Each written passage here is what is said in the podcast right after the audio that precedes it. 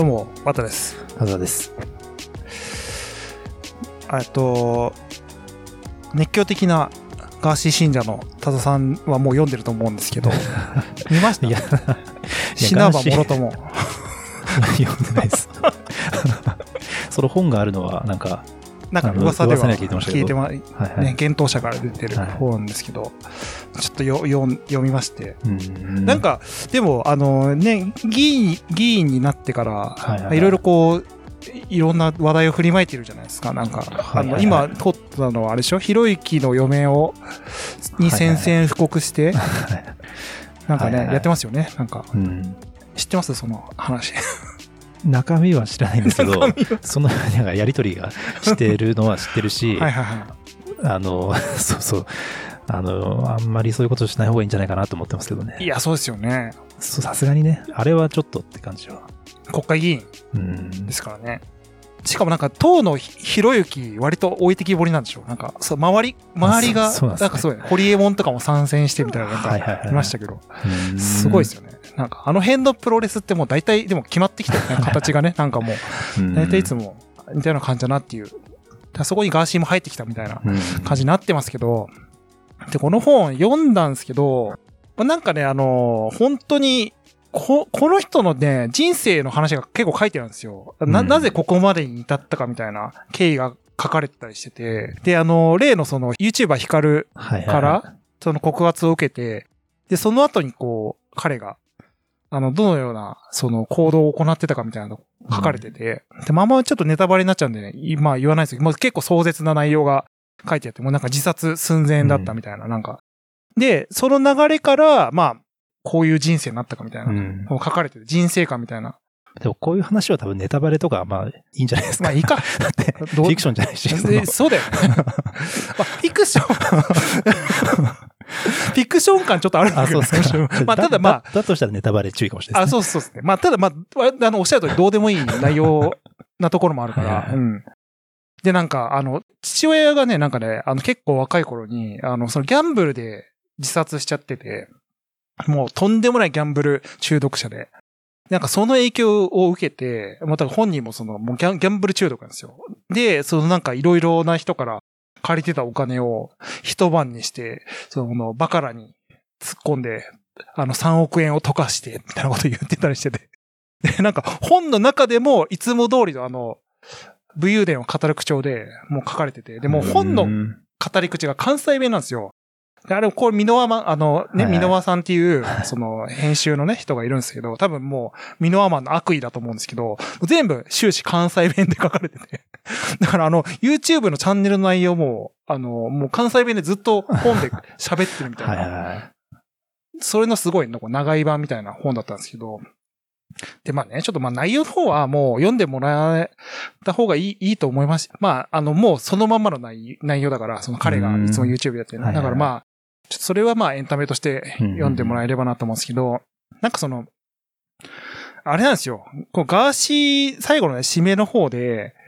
あのーだから俺みたいなやつが、この世の中にいるっていうのは、この世の中が俺を欲してるからや、みたいなはいはいことを言ってた。要は、あの、こういうダークヒーローというか、これまあ、ひろゆきの時も話しましたけど、そのやっぱりね、あの、世の中が、そういう芸能界の、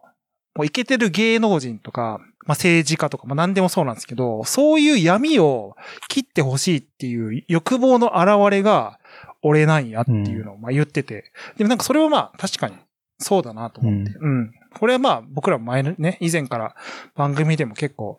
話してますけど、やっぱりね、あの、なんだかんだ、だからそういう売れてる、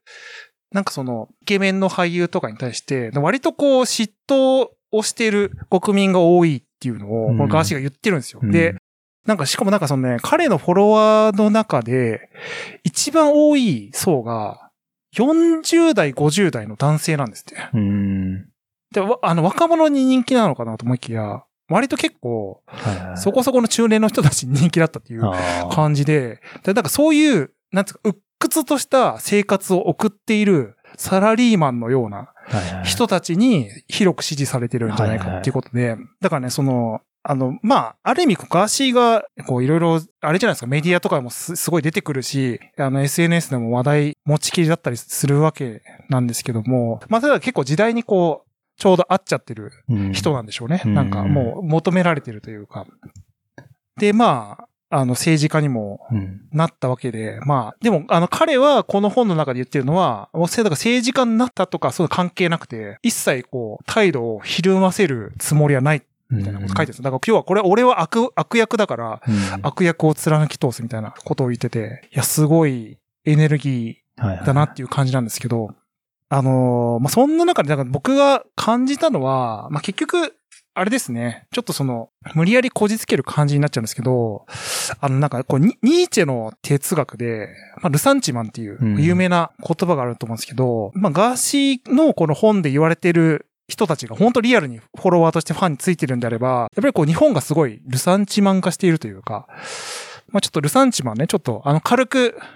ルサンチマンってことは何なのかっていうのもちょっと補足で説明しますけど、まあ、あの、そのニーチェの哲学っていうのは、要要は社会っていうのは強者よりもなんか弱者に味方する意見が強くなるもんなんだっていうふうに言ってるんですね。まあ要はその弱者っていうのはまあ強者からすごいなんかいろんな圧力を受けて弱い立場じゃないですか。だからそういう流れもあるもんで、その世間の風潮としては弱者頑張れっていうふうになる世の中なんですっていう。それをその弱者っていうその視点で世の中を見ることを、まあ、ルサンチマンと言って、うんまあ、そうなんか不満を抱えて、強者に対してのヘイトをこう繰り返すみたいな概念が、まあ、ルサンチマンという言葉なんですけど、あの、ルサンチマン的なうん。日本の世相をよく表しているのかなというのがガーシーだなというふうに思ったんですね。うん。うん。まあ、ニーチェの考えで言うと、その弱者をそういう風な形で受け入れていくと、結局のところ、その強いものに対して弱者っていうのは、まあ弱者でいいんだよっていう、こう認める行動になるんで、うんどんどん弱体化していくっていうんですよ。国とか政治とか。だから、その、まあ、ある意味その弱気をこう、助けていくっていうのは、まあ、大事なことではあるんだけど、それをこう、許容していっちゃうと、強いものに対して抗うっていう、こう、マインドがどんどん減ってくんで、まあ、どんどんこう弱、弱くなって。で、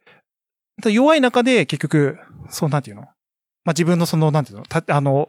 生い立ちとか環境とかを呪い始めて、で、そうなった時に、そういう弱者のこうマインドみたいなのが、まあ、集団化していくわけなんですよね。でそうなるとやっぱし宗教とか、だから、あの、キリスト教とかまさにその、あの、概念でできたもので、弱者の視点でこう弱者を守るっていうものでできたものなんですけど、結構その日本もね、今、ちょっとそういう方向にうん。向かっていってるのかなみたいな思ったんで、ちょっとガーシーのね、ネタとこう無理やり 繋げてるんですけど、ちょっとね、そういうところを話せればなと思うんですけど、実際あの、多田さんどうですかね？ガガーシーを見て、ああいうなんかダークヒーローは、こう、ね必要かどうかみたいな。うん。いや、べまあ、結果、国会議員になって、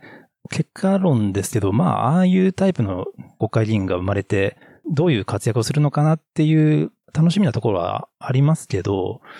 なんか、そういう、今やってるみたいなやつじゃなかったですね、僕が期待してたのは。ね、要は普通のなんかマスコミとかにはできないようなうん球団の仕方とかね、やってくれてたら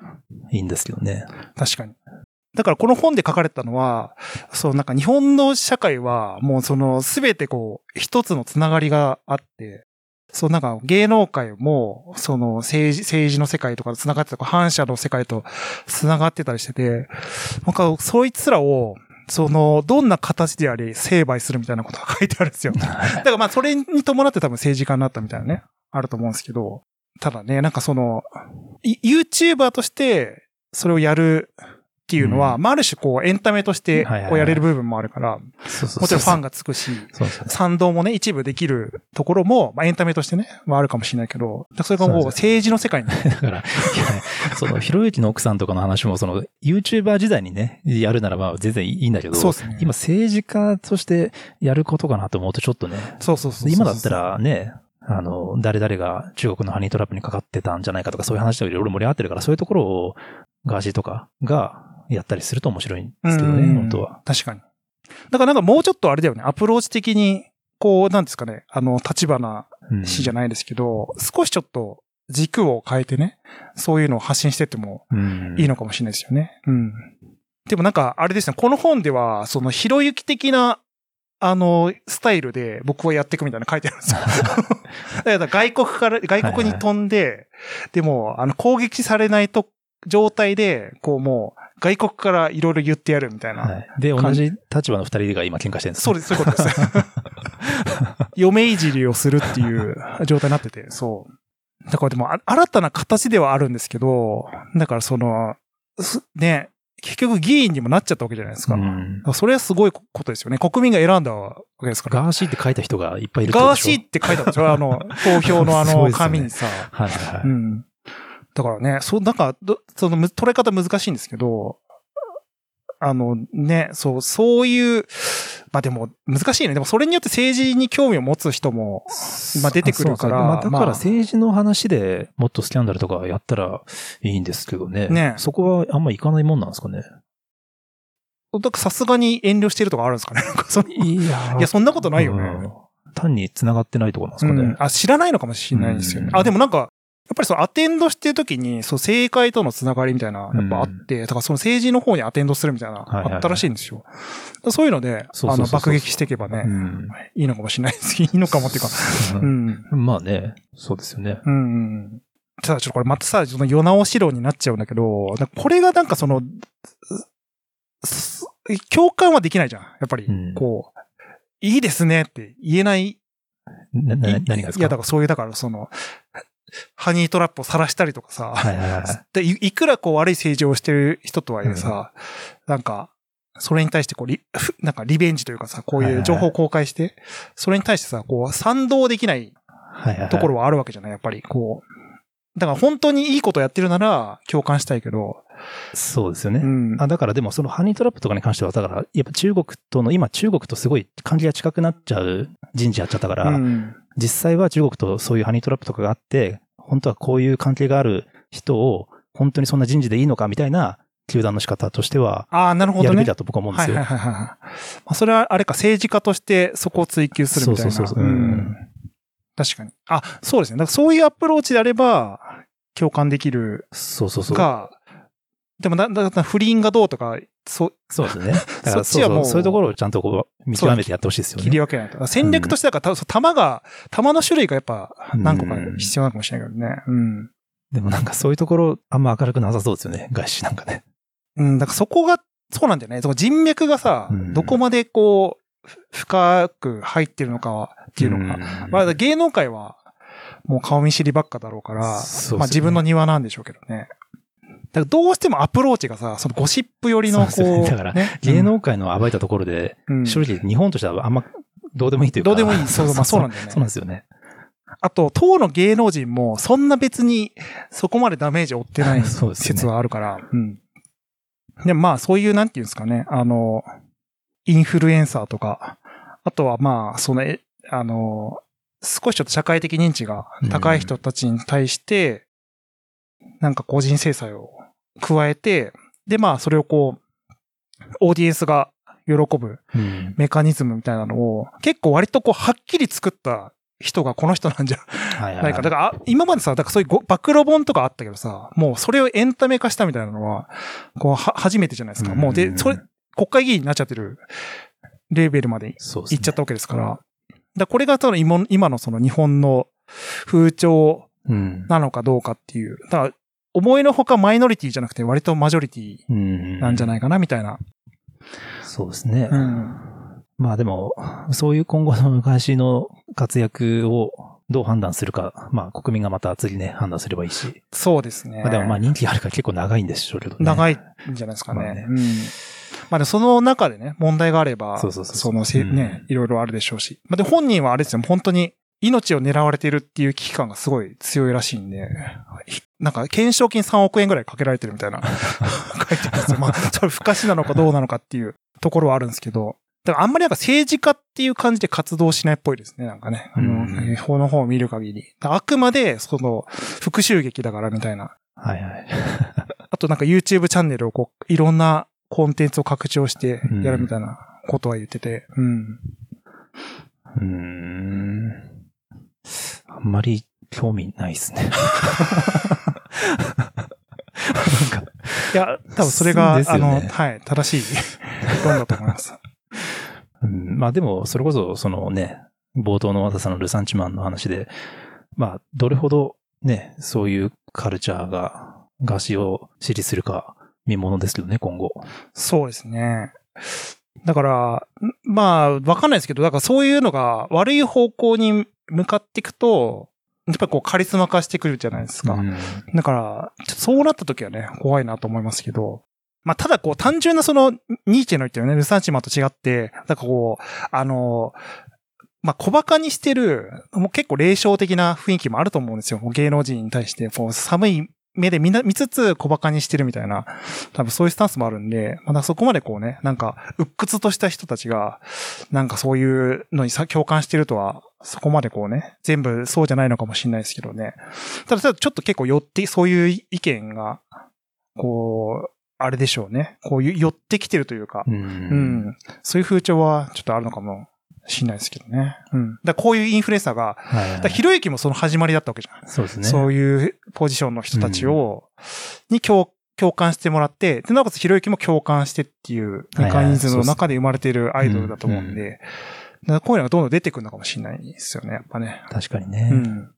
うんだから、たださん論で言うと、結構だから、ま、あの、たださんのそのさっきのドラゴンボールの話で言うと、真逆、アンチヒーローだから、はいもう真逆ですからね。だから、そうなんですよ。僕はだから、そのルサンチマンとかっていう、うんもう本当にね、嫌いなんですよね。そういうカルチャー全昔から。言ってましたよね。もう、本当に嫌だし、うん。自分がすなんか近づきたくもないし。嫌じゃないですか、その後ろ向きなコミュニティ。まあ、そうですね。ううんん。でもその、だから現代っていうと、そういうだから社会的弱者を、こう、なんですか、包み込むような、うんこのし仕組みがないといけないっていうところで、やっぱりそういう、あの、それに対、そういう運動に対しては、割とこう寛容なんですよ。そうですね。そだけど、その運動って本当にそれを解決するための運動じゃなさそうに見えるから。う。そうそうそうそうそう。だから、だからそうなんそうなんだよね。それで言うと、ニーチェの論が結構正しくて、どどんどんこう弱体化していくじゃん、やっぱり。自分自身も気持ちよくなってるように見えちゃうから。そうそうそうそうそうそう。うん。まあ、ちょっとね、その、ニーチェの話出しちゃったんで、あれですけど、まあ、そのニーチェの話は話で極端なんですよ。だからもう、要は弱者のままじゃいけないから、強者の方に行かなきゃいけないっていう話で、で、それをこう、強者になるためのことをいろいろやんなきゃいけないみたいな。で、でもただ結果的には、あの、弱者も強者も関係なくて、結局その自分のその価値観、自分の中での正義感、うんもう善と悪をちゃんと自分で判断できるような、こう、状況になることを、まあその、そういう人のことを超人って言ってるんですけど、要は超人にならなきゃいけないみたいな。だからその、善悪の判断はちゃんと自分でこう、ジャッジできなきゃいけないし、まあリテラシーもだからその分高くなきゃいけないから、まあ勉強をすごいしなきゃいけないっていうことだと思うんですけど、まあね、それ自体はまあ賛同はできるとは思いつつ、ね、だから今この時代がすごい難しいんですよね。まあこの弱弱者向きに行くかどうかっていうところ弱と者弱者っていう時の弱者っていうのが、弱者って言ってる人たちって弱者が何だか分かってるんですかねま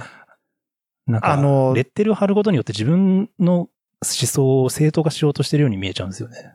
あ、でもそうなんですよ。ううんん。結局なんかそういうアクションに繋がっていっちゃってるっていうのが、その弱者の、まあ弱者って言葉もね、ちょっと気持ち悪いかもしれないけど、嫌でね。うん。うん。でもなんかその、今なんかそういう、だから、もう社会的にその、なんていうの、その、逆転が無理な、うん。みたいな空気、親ガチャじゃないですけど、ああいう中で、その社会が受容していかなきゃいけないよみたいな論に言ってるわけですけど、なんかそれがこう、その変な生き方をすると、その、いどんどん闇落ちしていくわけです。よ。うん。さっき言った宗教が増えるとか、うん。なんかその弱者のコミュニティで集まっちゃって、うんそれをこう食い物にする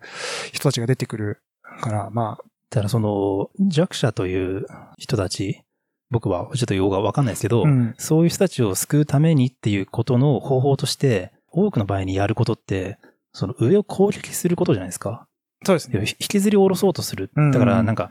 うーんと結局、貧困とかそういうことを言う人って、貧困解決したいんじゃなくて、金持ちを潰したいだけなんでしょう。って思っ結果的ちゃうんですよ。まあ、あの、すそうなんですそうよ。あアプローチの方法がもう、憎んでるものが貧困じゃなくて、うん。社会的強者のことを憎んでるんですよ。うん。まあだから休断しちゃうっていう。そうそうそうだからそれはまあ今の立憲民主党とかもうんそうかもしれないですけど、あの、だから批判で終わっちゃうみたいなそうそ感うそうそう。じですよね。あとだから結局だから、その、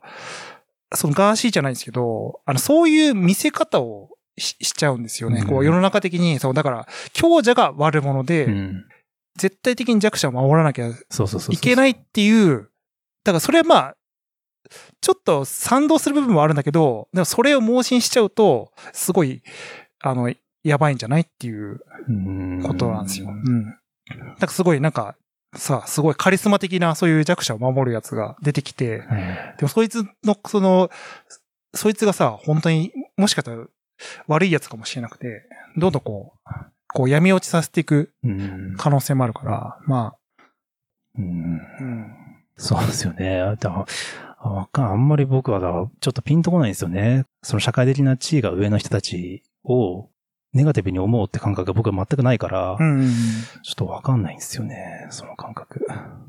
だから、そういうのが、まあ、ガーシーじゃないですけど、だからエンタメ化していくことによって、ちょっとね、そのだから、